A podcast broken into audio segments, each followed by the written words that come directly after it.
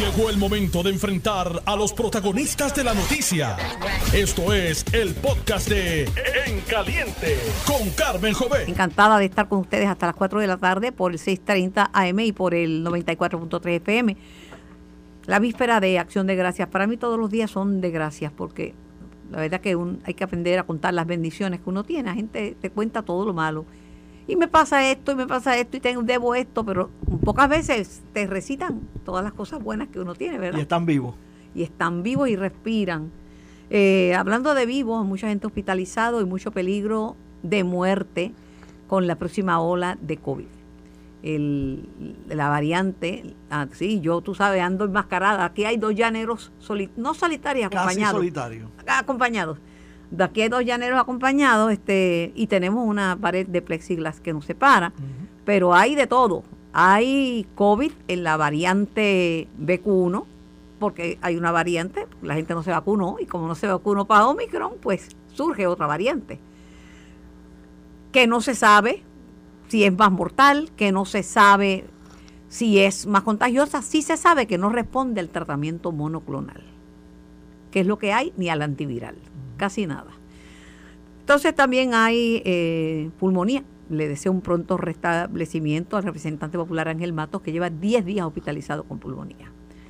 A la gente se le mezcla la pulmonía con la influenza, la influenza con neumococo, se le mezcla la influenza con el micoplasma y a todo esto está el COVID, así que es un momento de uno cuidarse.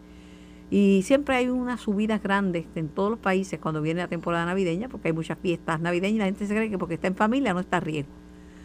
La familia acaba un día de los padres, perdió tres, creo, tres o cuatro miembros de su misma familia. Hoy me acompaña el expresidente del Senado y expresidente del Partido Demócrata en Puerto Rico, Kenneth McClintock Hernández.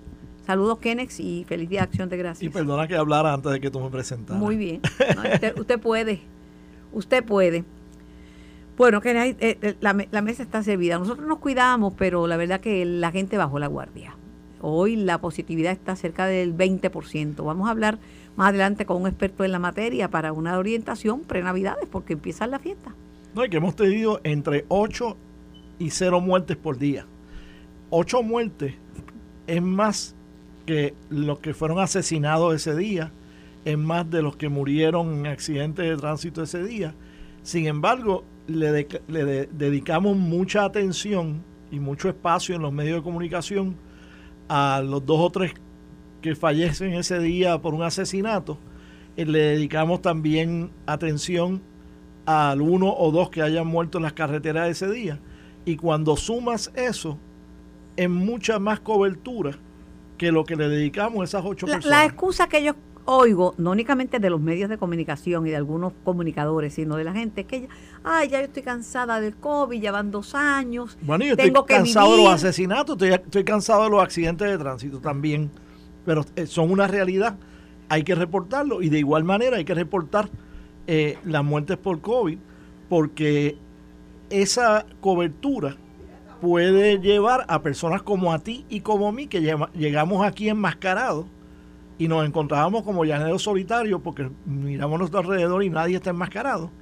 Este, y, y que dicho sea de paso, la máscara, la mascarilla mía combina con, con tu ropa hoy Sí, verde. combina más. La mía combina un poquito, más Sí. con la tuya. ¿sabes? pero no se pueden cambiar las mascarillas como hacen los nenes en la escuela, que si tienen un superhéroe, se cambia la mascarilla. Ah, bueno. Dios mío. Eh, Kenneth, mira, lo cierto es que hemos bajado la guardia y que la gente piensa, yo, yo- esta te va a ofender cuando te diga esto. Dice, no, es que la gente que está muriendo no es la gente productiva, son la gente de 60 años. ¿Qué te Bueno. parece? Como que ya vivieron bastante, tienen 60 años o más. Pues mira, ya esa gente vivió su En vida. este programa hoy hay más de 120 años No, presentes. hay más, incluimos a mente maestra, aquí tenemos 200 años fácilmente. Ah, bueno. No, no, no, no, no, no, no, es una cosa fuerte, pero la gente, pero que ese comentario de los más jóvenes, porque yo le digo a los más jóvenes, piensa en tu abuela, piensa en tu mamá. Y eso en Japón no lo dicen. No, no. eh, Pues en eh, Japón hay un, hay un respeto a las personas mayores increíble. Sí, no, y sería uh, una falta de honor, y el honor se valora mucho. Sí, sí, sí. Por otro lado, eh, sigue la controversia entre la ex fiscal Janet Parra y el Departamento de Justicia. Conozco bien a Domingo Emanueli. Domingo Emanueli es bastante sosegado, de hecho calmado. pero parece que... El gobernador interino, Domingo Manueli. Gobernador interino hasta el sábado que viene Omar Marrero y el gobernador regresa el domingo de Carolina del Norte. Sí. Pues Domingo es bastante tranquilo. Yo he compartido mucho con él y fue analista del programa que tenía anterior en televisión, eh, punto final. Y es una persona, pero bien cuidadosa. Le ha dicho a la fiscal, le ha salido, le dice, mire, usted está molesta porque no la nominaron para fiscal de distrito. Está molesta porque recibió una sanción, porque estaba envuelta en el caso del macho Camacho, defendiendo a las víctimas, que es lo que hace el fiscal en representación de las víctimas, y de momento está en representación de los imputados del delito, y eso es antiético. Oye, le ha dicho de todo. Y que le habían negado una, Una, una copiadora a colores a colores, sí. en vez de blanco y negro. En vez de blanco y negro. No, mira, este, eh, primero que nada, yo creo que es una realidad de que hay una carencia de fiscales. Y la hay en parte porque cuando tú nombras a un fiscal como juez, pues se queda vacante la fiscalía y tienes que, que llenar esa vacante. Segundo, porque desafortunadamente esta Asamblea Legislativa en particular ha optado por tardarse en confirmar a los nominados que le llegan de la fortaleza. Y eso es Son una un realidad montón, estadística. Hay un montón. Y, y aprueban la mayoría. O sea, no estoy diciendo pero que, tardan, que- que- tardan. pero están tardando más de la más de la cuenta. Y entonces pues eso causa que la que las vacantes se queden vacantes por más tiempo. Tercero, eh, tiene la realidad de que eh, los salarios tanto de los fiscales como de los jueces están sumamente bajos y lleva a muchos fiscales a no poder resistir las tentaciones del sector privado y renuncian como fiscales, como, hecho, como ha hecho de hecho Janet Parra, eh, para eh, aceptar la alternativa de ser abogado de defensa en el sector privado. Pero si ha tenido acceso a información privilegiada como fiscal, no sé si es permisible que pueda representar a las víctimas en el mismo Bueno, caso. de un mismo A- caso a- no, a- obviamente. A, los, Sí, sí. a los acu- acusados en el mismo Sí, uno caso. tiene que mantener distancia. Yo tuve eh, una carta de la, de la Oficina de Ética Gubernamental cuando yo terminé como secretario de Estado y era una, página, una carta de cuatro páginas diciendo qué cosas yo podía hacer, qué cosas no podía hacer, de qué cosas me tenía que abstener por un año, de qué cosas me tenía que abstener por dos años y así sucesivamente. Y eso pues obviamente son reglas éticas que también le aplican a los fiscales más allá que la ética judicial y la ética de los abogados. Este, Que para eso está el Procurador General de Justicia. Sí, sí, por eso.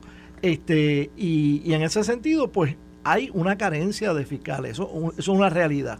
Y tenemos que buscar cómo llenar todas las vacantes y lograr que el Senado los confirme o los rechace También hay una, lo más rápido una posible. necesidad bien grande de pruebas, porque como dijo la fiscal general, si tú no tienes un caso maduro para prevalecer en el tribunal, no lo radico. No, y para prevalecer con unanimidad, porque de hace unos cuantos años para acá, la, la- los ju- jurados tienen que ser unánimes para lograr una convicción. Eso no era así hace 10, 15, 20 años atrás. Pero ahora es así. Hace 20 años atrás tú podías llevar un caso donde tú creyeras que ibas a prevalecer por lo menos 9 a 3. No, no, y todo Ahora no, ahora se es 12 a necesita 0. mucha prueba pericial y lamentablemente en casos de asesinato, principalmente en casos donde está envuelto en narcotráfico, no aparecen testigos. Nadie vio nada, nadie sabe nada, o sea, di- eh, no es fácil. Pero lo, que, lo que pasa, que puesto como lo puso la licenciada Parra, lleva a crear desconfianza en la capacidad y en la el compromiso con la justicia del departamento que lleva ese nombre. Sí, o sea, eh, tenemos que ser bien cuidadosos de que podemos criticar el desempeño de personas, pero tenemos que ser cuidadosos de no poner en duda la confianza en las instituciones, porque la confianza en las instituciones es fundamental para que el sistema de justicia funcione en Puerto Rico. Hablando de justicia, están cuestionando la decisión del Departamento de Justicia de no referir a la Oficina Fiscal Especial Independiente al alcalde de San Juan, Miguel Romero. Eh, el cuestionamiento lo está haciendo el líder de Victoria Ciudadana, Manuel Natal, Adrián González, líder del PIB, que también fue candidato a alcalde, si la memoria no me falla.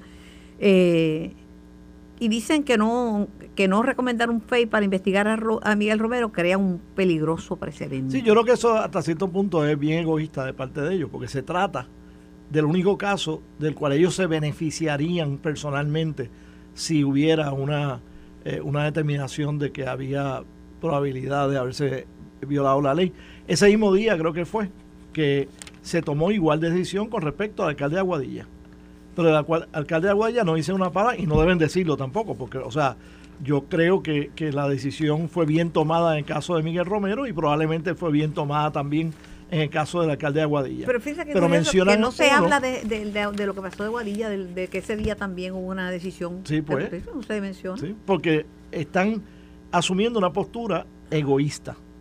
Están pensando en lo que los afecta a ellos y lo que podría beneficiarle a ellos. No piensan desde el punto de vista de los principios porque se aplicó el mismo principio al alcalde de Aguadilla que al alcalde de, San Juan. Y dieron la conferencia juntos. Ahora la modalidad, después de que se anunció la posibilidad de una alianza, que no va a ser coligada, pero va a ser una alianza, ellos hacen sus conferencias de prensa juntos. Sí, sí, sí. sí. Me sorprendió que también eh, Rosana López, que perdió porque Carmen Yulín le hizo campaña a Manuel Natal y dijo que era bueno, que era como un hijo, que era capacitado y se olvidó que ella era popular y Rosana también. Rosana se unió al, al grupo. Bueno, pero como dijimos al principio del programa, por lo menos sabemos que Rosana vive y respira. Este, porque yo no había sabido de ella hace tiempo y pues me alegro que, esté bien. Este, pero, pero ciertamente era una, una mogolla entre los afectados de esa decisión que deciden hablar de esa decisión, pero no hablan de una decisión virtualmente idéntica en términos de principio que se tomó con respecto a otro municipio. Bueno. Y creo que ambos casos, lo más seguro, estaban bien, bien tomadas las decisiones. Ha dejado maltrecha la imagen del Departamento de Justicia la licenciada Janet Parra. Yo creo que, pone en duda eh, al Departamento de Justicia. Eh, creo que fue más allá de lo que debió haber ido. Ella puede criticar a, los compañeros fiscales con los cuales ella tiene problemas, puede criticar inclusive a su jefe, el, secretario de Justicia, hoy gobernador interino, pero no tiene que, hacerlo de tal manera como que ponga en duda el sistema completo, como puede haberse creado esa, esa duda. Pero creo que ya los medios le dedicaron el tiempo que merece esa pequeña controversia en el Departamento de Justicia y que de hecho move on a, otros, otros asuntos en este momento. El gobernador también estaba molesto. Dijo, basta ya, basta ya de darle a este caso. ya, ya, yo tomé la decisión, no me hablen más del asunto. No, entonces le dijeron, no, porque se está hablando de que podía salir de justicia el, el, secretario. Dice, ¿quién está hablando? Dice, dice alguien, y dice, dígame quién, dígame quién. Sí, sí, sí. sí. O sea, lo, noté bastante, bastante molesto. Y yo creo que, que la satisfacción popular de pueblo con el secretario de justicia es, bastante alta. Así que eh, yo no, no veo de qué están hablando. Bueno, pero hay gente que ya no cree, y hay que decir de la luz eléctrica, porque eso es lo que menos cree la gente de la luz eléctrica. Pero cuando uno deja de creer en las instituciones, se pierde la fe. Mira, es lo mismo que con el asunto este del contrato de, de Luma. Antier, una coalición ecuménica eh, salió hablando sobre el contrato de Luma. En la semana de Thanksgiving, en la semana en que uno debe estar empezando a motivar al pueblo a, orar en agradecimiento en esta, en esta semana y a seguir orando. Ya la semana que viene estamos en la época de Adviento y, acercándonos a la Navidad. No mencionaron la palabra oración en ningún momento. Eh, de lo único que, para lo único que se reunieron era para meterse en un asunto eh, estatal es un asunto de gobierno, este, donde hay católicos y protestantes que, creen en eliminar Luma, como ellos favorecen, y, pero hay otros católicos y protestantes que están conformes con Luma y, no entienden por qué ellos tienen que estarse metiendo. Y hay un país que no quiere volver a la Autoridad de Energía Eléctrica como era antes. Sí, y entonces la CGT eh, viene y hace otra conferencia de prensa para declarar el Día Nacional Escolar en contra de Luma. ¿Qué rayos tienen que ver las escuelas con Luma? Tú sabes, fuera de que le suplen la electricidad. Este, y es mezclando eh, posturas ideológicas y políticas. Pero esa es buena, porque como es feriado y la gente va a le gusta los feriados, a lo mejor Cuando lo declaren feriado, están contentos. Bueno, y el domingo van a tener otra marchita más. Y digo otra marchita porque todas las marchas anteriores han sido de, Pero- de varias decenas Pero o cientos de los- personas. ahora los muñequitos son otros. Es Luma quien qui- dicen que quiere irse y es el gobernador que está buscando los esfuerzos para que no deje. Sí, no, imagínate. Pero quiere irse. Y yo entiendo que, eh, que, que no se sospechaban cómo era la cosa en Puerto Rico. Pues, y es todos los días. De y, hecho, y la realidad es que Luma necesita mucho más asesoramiento sobre Puerto Rico de lo que han recibido en el pasado. O sea, el, el due diligence que ellos hicieron parece que se limitó a la parte técnica de cuánta, eh, cuántos tubos y cuántos cables habían. Este, no, no se metieron a evaluar aunque el, perso- aunque metiendo. personal que tienen la mayoría es de la Autoridad de Energía Eléctrica.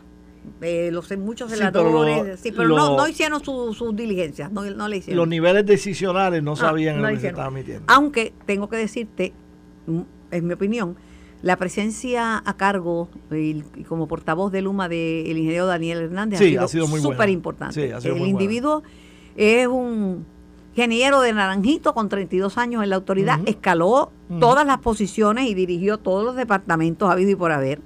Sí. Además que comunica con mucha tranquilidad y se le despasea el alma en el cuerpo. y Como una mi mamá. credibilidad profunda. Sí, pues de hecho, él, lo vamos a entrevistar hoy a las 3 de la tarde porque inició la reconstrucción energética eh, con los trabajos en la subestación de Manatí. Luma anuncia que ya se encaminó a modernizar y estabilizar el sistema eléctrico del Pero, país. pero, hay que ver cuáles son las labores que están haciendo ahí. Esto no Le- puede le- ser meramente reparar lo dañado. Ahora necesitamos que las subestaciones eléctricas tengan un- una significativa mayor capacidad. ¿Por qué?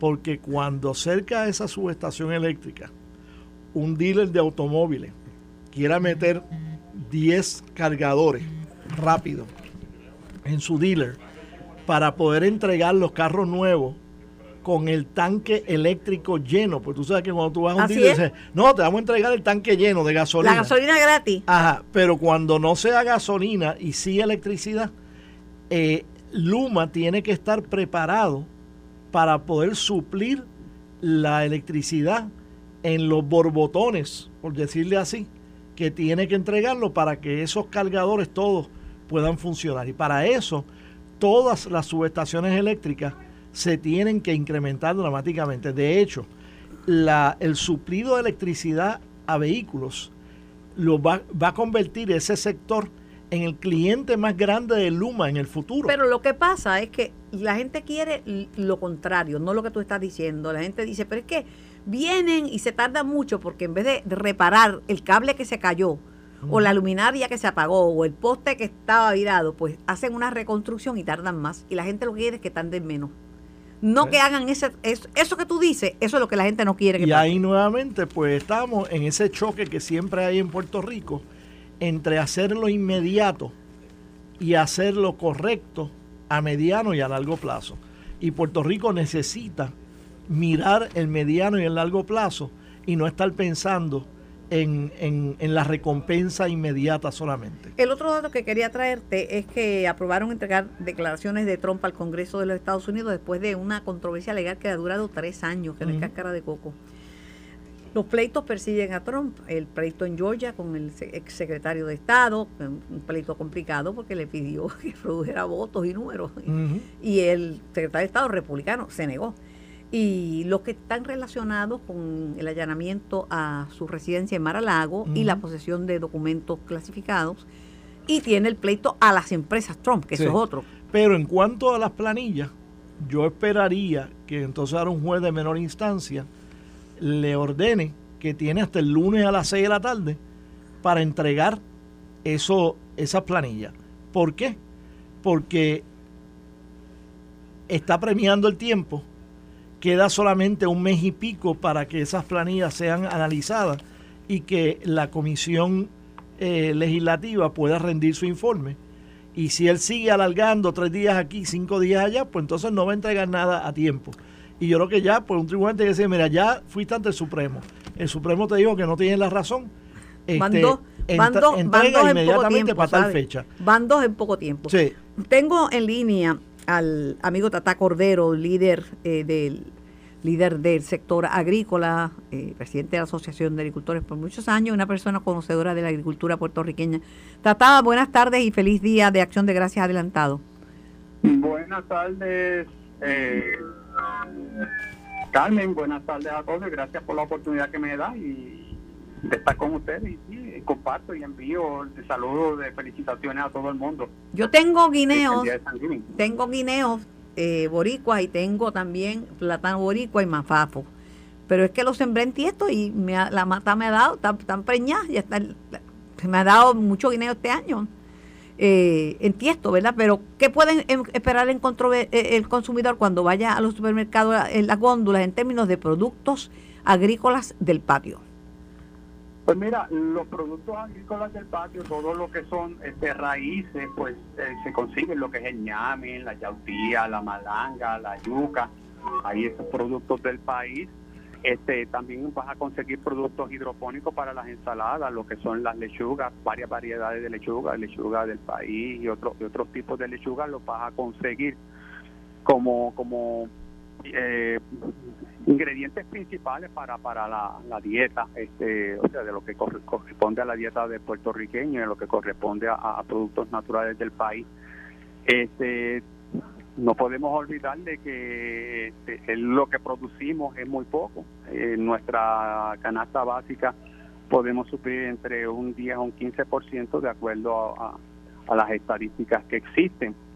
Eh, si la persona verdaderamente quiere productos 100% de Puerto Rico, pues una de las recomendaciones es que estén pendientes a los mercados familiares. Que son este, fabulosos, son fabulosos. están a través de toda la isla, correcto. Eso no es necesariamente este, exclusivo para los participantes del programa de, asistencia nutricional. Ellos, esos mercados también están abiertos para el consumidor en general, este, aunque está más enfocado para los participantes del PAN pero no solamente tiene que, ser para ellos, o sea que cualquier consumidor pues puede ir y visitar esos mercados familiares y ahí puede encontrar una gama amplia de productos 100% del país, como son las piñas, como son los melones, en el área de las frutas también consigue China, algunas variedades de China, China mandarina, eh, y pues este, los productos básicos de lo que son todo lo que son raíces.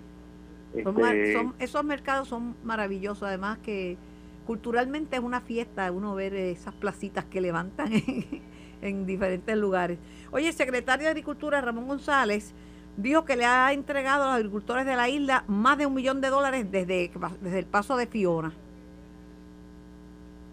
Pues mira, eh, eh, hay que reconocerlo que sí, que el secretario eh, González Beiró pues, ha hecho una serie de iniciativas eh, en ayudar a los agricultores, eh, muy como un enfoque bien especial hacia el agricultor pequeño, que en muchas ocasiones ha sido el marginado. A nivel de las regiones agrícolas, pues se han este, establecido unos fondos o unos presupuestos para que a nivel local pues se atiendan directamente todos estos, estos reclamos este, que puedan tener agricultores pequeños y agricultores que en el pasado por no ser bona fide o por no tener unos volúmenes de producción este grandes este pues eran marginados.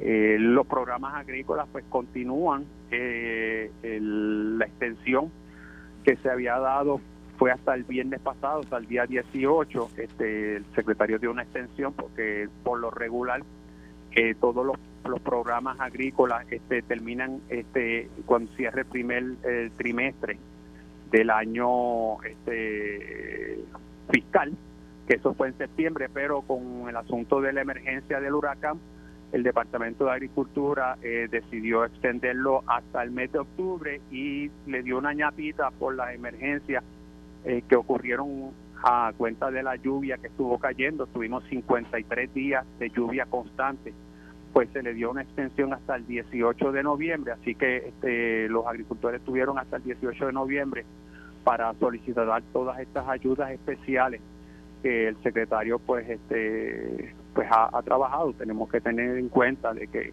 el secretario fue pasado presidente de la Asociación de Agricultores y es agricultor, o sea que seguro sí que conoce que eh, conoce la necesidad. Conoce la necesidad. Mira, Tata, a mí se me muere una mata de plata, una mata de un palo de limón, cualquier, yo, y yo me deprimo. Yo chequeo mis, plantas todos los días. Yo me pongo yo en el lugar de un agricultor que vea cómo se pierde toda una cosecha. Eso es dramático, eso es para deprimirse.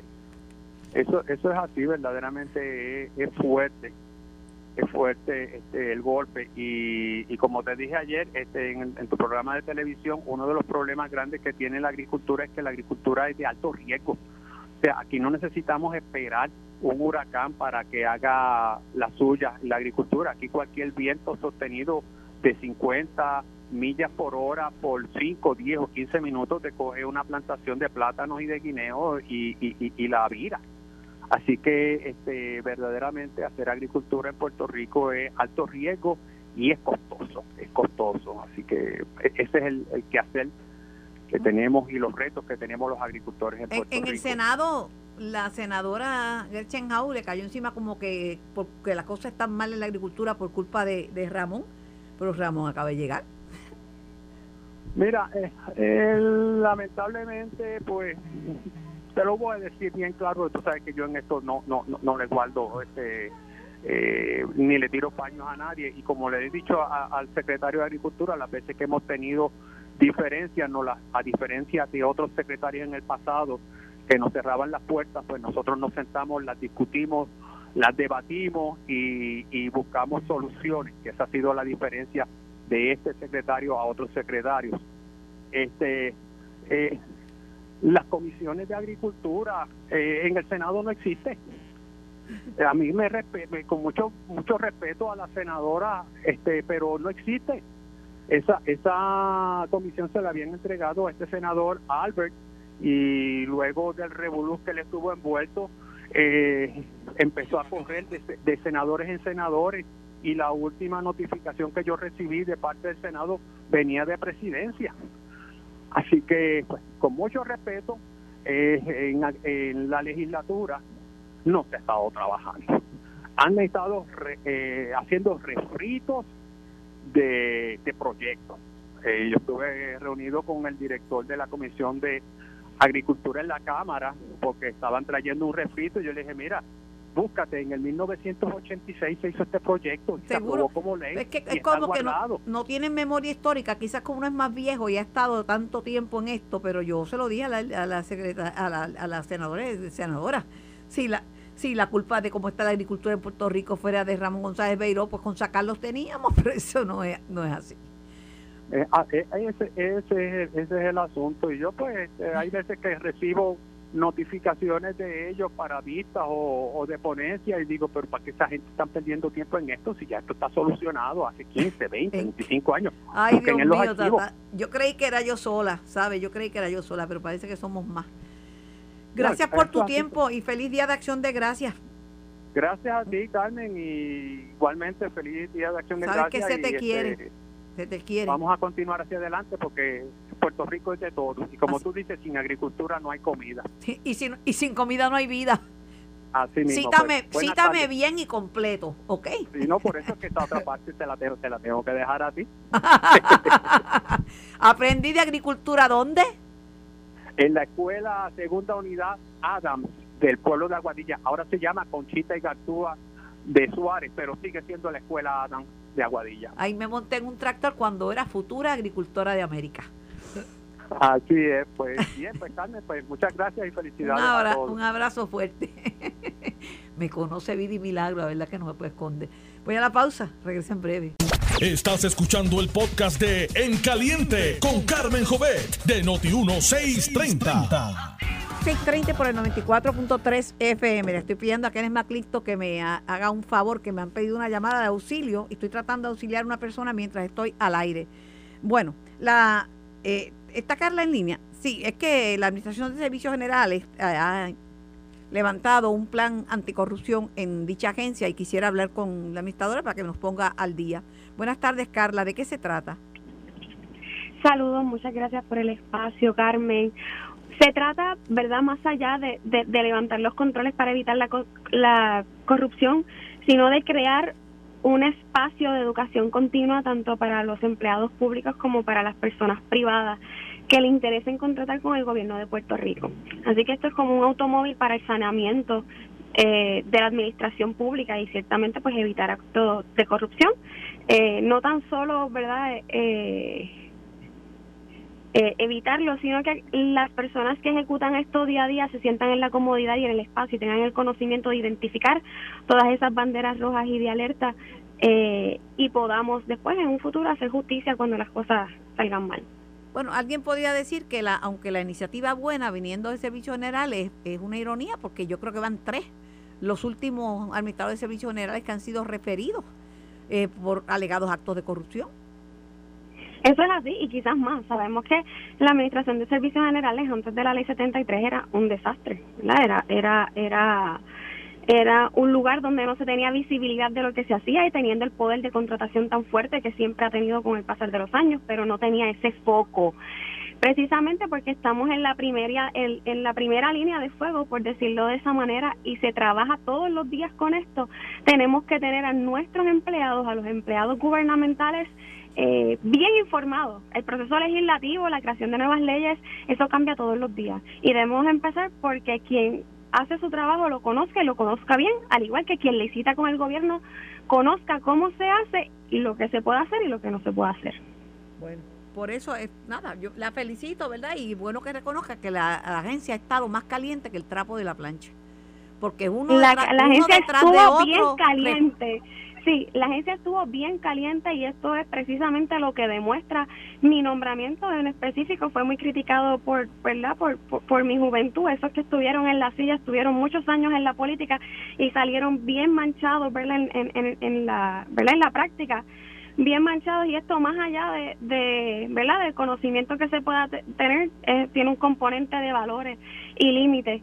Eh, que como seres humanos se supone que nos, nos lo enseñen desde la casa. La, la, honradez no está en la edad. Hay gente joven que es bien honrada, hay gente de mediana edad que es honrada, y hay gente de todas las edades que, que no lo es. Que no lo es. así. No se puede decir que... Y las malas costumbres tampoco. Ni las malas costumbres, y están en todos lados, porque ahí hubo hubo, hubo referidos de, de, los dos partidos, de, de la administración de García Padilla y de la de Ricardo Rosselló, de los que me acuerdo. Y lo que busca y lo que busca esto es precisamente que los controles que se tengan tanto a nivel de tecnología y de educación es que cuando pasen situaciones que no deben pasar, no se queden impunes y se puedan sostener en un tribunal y se haga justicia cuando se le falta el respeto a la función pública. Pues yo la felicito porque la verdad que lo que iba, yo al principio dije, pero qué ironía que esa agencia se atreve a hablar de corrupción cuando han sacado los últimos tres por alegados actos de corrupción, pues, este, y señalamientos, por señalamientos más bien, ¿verdad?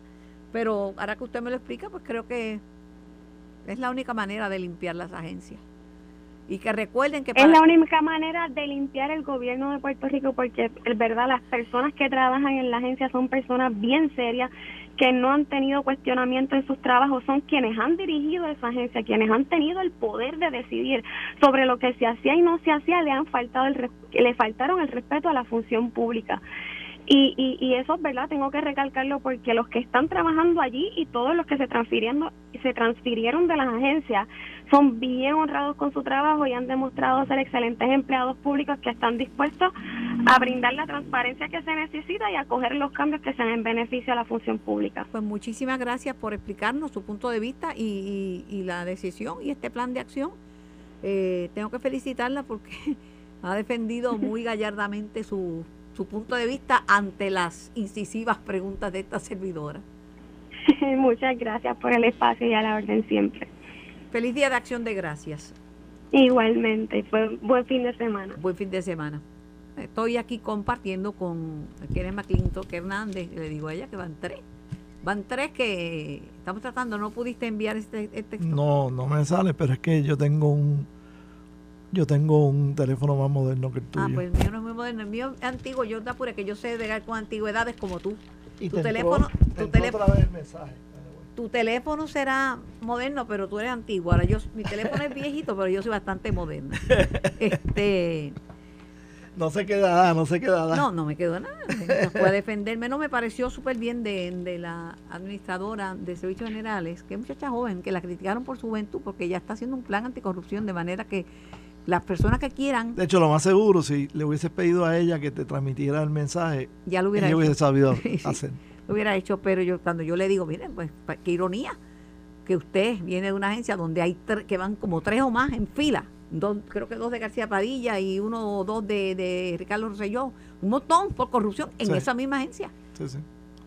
Eh, de hecho, eh, nosotros al final de, mi cuatrenio como secretario de Estado, cuando yo era también eh, la persona encargada de la la de la de los planes de reorganización del gobierno, habíamos aprobado un plan de reorganización al final del cuatrenio y en el siguiente cuatrenio nunca implantaron ese plan de reorganización. La idea era eh, recrear completamente un sistema eh, de solicitar compras de materiales y equipos que virtualmente no requiriera la intervención eh, humana más allá del que solicitaba el, el material o el equipo. Y nunca se implantó. Había una resistencia, como dice ella, de no cambiar las cosas, de no hacer las cosas.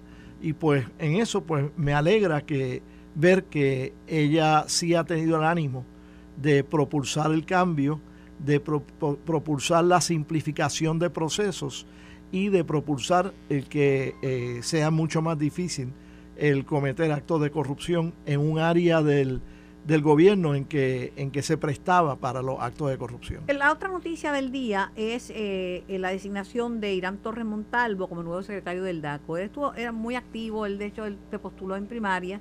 Lo que le señalan es que fue multado en el 2016 por el Tribunal Supremo porque radicó un pleito frívolo que pretendía impugnar el nombramiento de Maite Oronoz. Y fue un pleito que él anunció cuando era candidato primarista a una posición electiva y el Tribunal Supremo entendió que él no tenía legitimación activa para criticar la manera en que el Senado de Puerto Rico de aquel entonces procesó el nombramiento de la hoy juez presidenta del Tribunal Supremo, Maite Oronoz, y que era eh, parte de un esfuerzo eh, electoral partidista, este, y por eso pues lo multaron por eso.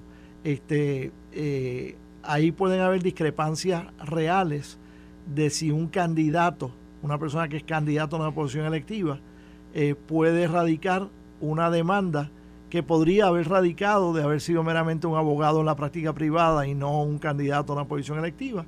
Este, él aparentemente pues aceptó el castigo, eh, no ha vuelto a cometer ese lo que lo que el Tribunal Supremo entendía que era un error eh, y una violación de, los, de los cánones de, ética que aplican a los abogados. Pero no fue nada... No, no era corrupción, no era, no era eh, una ilegalidad. eso te no, no, era enciclopédico, ¿ves? Era una interpretación del Supremo en un caso que afectaba indirectamente a un miembro del Supremo, a, una miembro del, Supremo. Así que eh, eso pues pasó sin pena ni gloria y yo creo que es una multa que pagó por ser precisamente activista y no ser una persona tranquila que no se metía con nadie. Y yo eh. creo que si algo necesitamos en como secretario del DACO es a alguien que sea activista en la defensa de los intereses del, consumidor. Eh, lo conozco a él personalmente, creo que va a ser un buen secretario. Pero es un activista, es un activista. Es un activista en el sentido positivo de la palabra. Porque siempre estaba presentando casos y yo lo entrevistaba mucho y pleitos y pleitos de clase. Que es lo que necesitan las personas y los consumidores que se sienten atropellados, que alguien salga a su defensa y lo lleve a, la, máxima expresión posible para tratar de resolver los casos. Y ahora pues va a tener más poderes que lo que tenía como abogado en la práctica privada para ayudar a resolver. Y se estrena en el viernes del madrugador. Eh, eh, efectivamente, o sea, este, el, día más complicado del año para cualquier secretario del DACO. Qué timing. Y lo nombran dos días antes. Qué timing. Pero yo lo que te digo es que, mira, eh, el, secretario anterior, Edan, este, pues la crítica que él hacía es que no tenía un balance entre los derechos de los consumidores y de los derechos de los comerciantes. Y entonces parece que por eso le pidieron la renuncia. Sí, pero por otro lado, él no estaba inventándose nada porque la ley Él estaba cumpliendo con la ley. Si, si, si no quieren que, ejecute tanto la ley, pues cambie la ley. El caso de, de, Irán Torres, de Torres Montalvo es que él no tenía legitimación activa para impugnar la. Sí, y, y eso es un área del derecho con el cual yo tengo eh, eh, mucha, mucha dificultad en aceptar. Eh, en Puerto Rico casi casi no se puede mandar por nada y la excusa es que no tiene legitimación activa. Yo creo que hay muchas cosas en que se debe reconocer una legitimación activa más amplia para llevar demanda, porque de lo contrario, por ejemplo, hay cosas que si el secretario de justicia no es el que lleva el caso, más nadie puede llevarlo. El problema es que si es algo contra el gobierno, el secretario de justicia no va a llevar un caso contra el gobierno. Eh, y si el único tiene legitimación activa va a ser castigado si ejerce esa legitimación activa, pues entonces tenemos un problema de, una falta parcial de justicia en Puerto Rico. Así que este eh, es un área del derecho con la cual yo tengo mucha discrepancia con los tribunales y no una discrepancia con una filosofía de un partido o del otro, es, una discrepancia que tengo con la filosofía que se sigue la judicatura, punto y se acabó. Este, el recuerdo que yo tengo es que era bien proactivo el licenciado Irán Torres. él, había, trabajado en la división legal de DACO. Sí, una experiencia previa. Y creo que ha llevado este caso, pleito de clase y, cosas. O sea, y yo creo que hace falta más de eso en muchas ocasiones. Y si mi, lo que debería hacer la prensa quizás y los críticos de él es investigar cómo es que corren los pleitos de clase en Puerto Rico. Y van a ver que los pleitos de clase en Puerto Rico corren mucho más lentos que los pleitos de clase a nivel federal.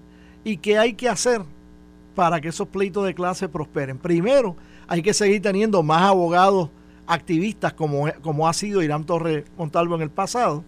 Este, y segundo, eh, no permitir que los jueces arrastren los pies y atrasen los pleitos de clase tanto como los arrastran. En Puerto Rico hay un montón de áreas donde hay monopolio y nadie hace nada.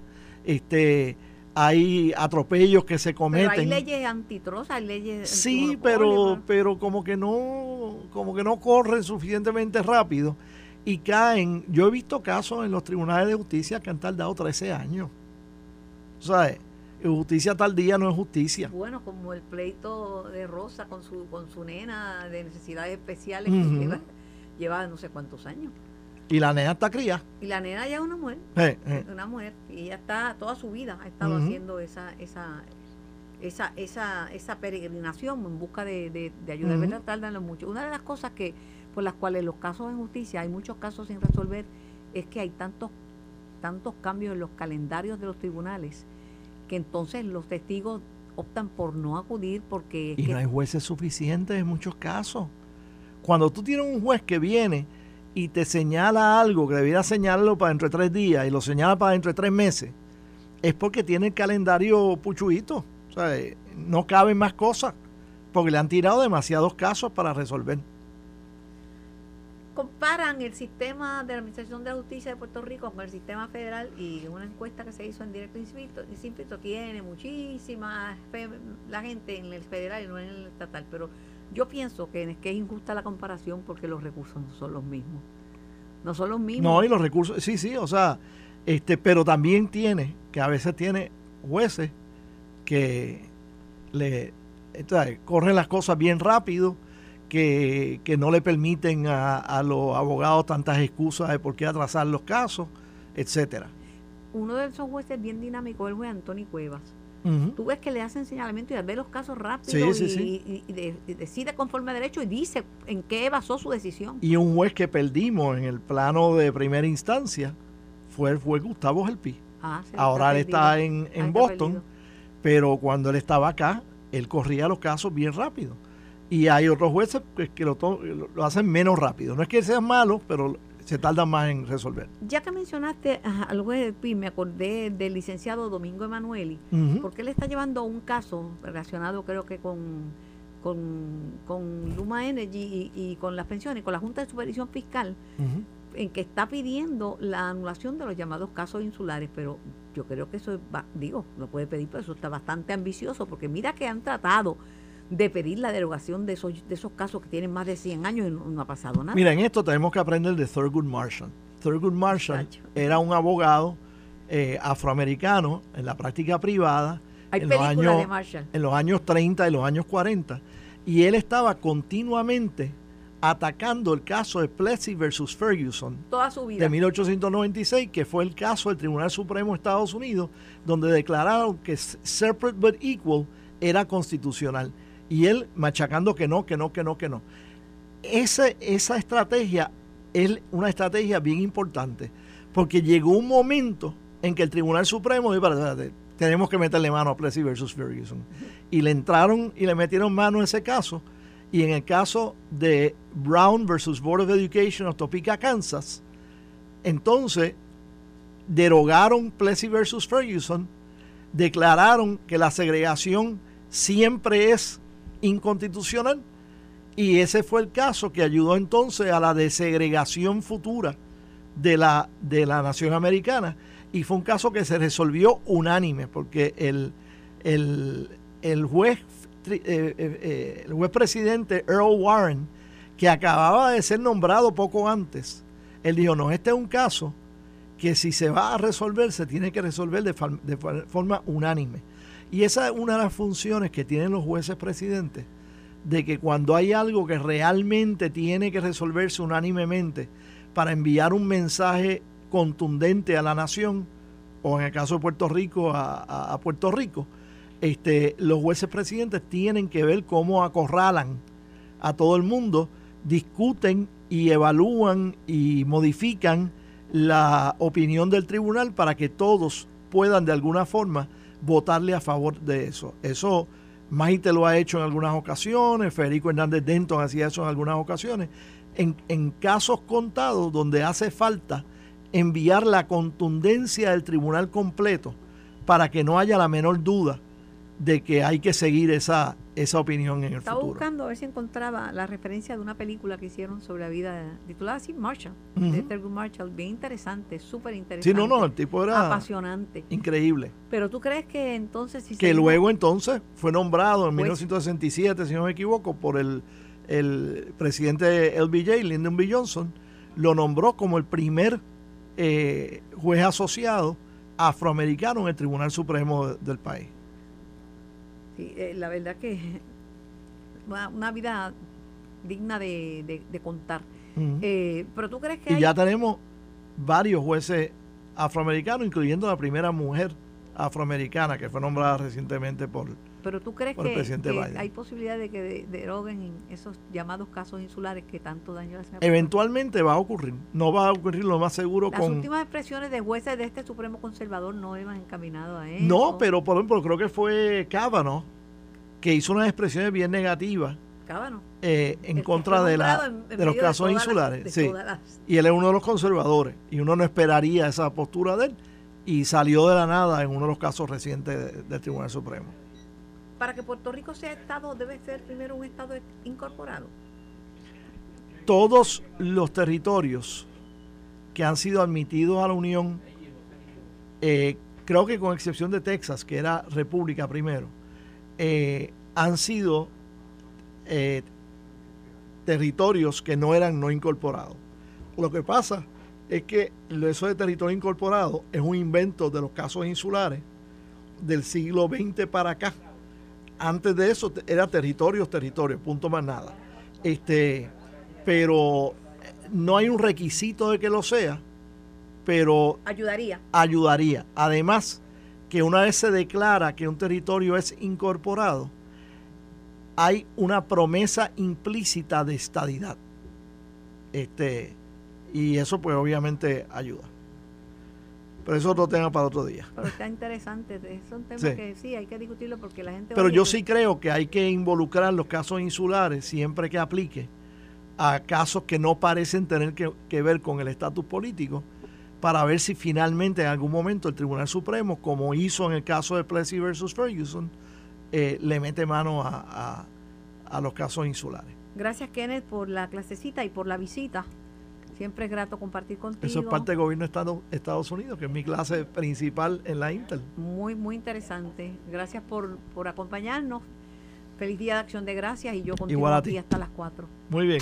Esto fue el podcast de En Caliente con Carmen Jovet de Noti1630.